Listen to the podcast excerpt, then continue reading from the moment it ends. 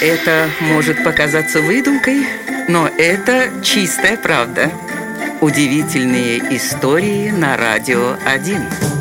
Первое новогоднее обращение главы государства к народу прозвучало по радио. Дело было в Великобритании в 1923 году.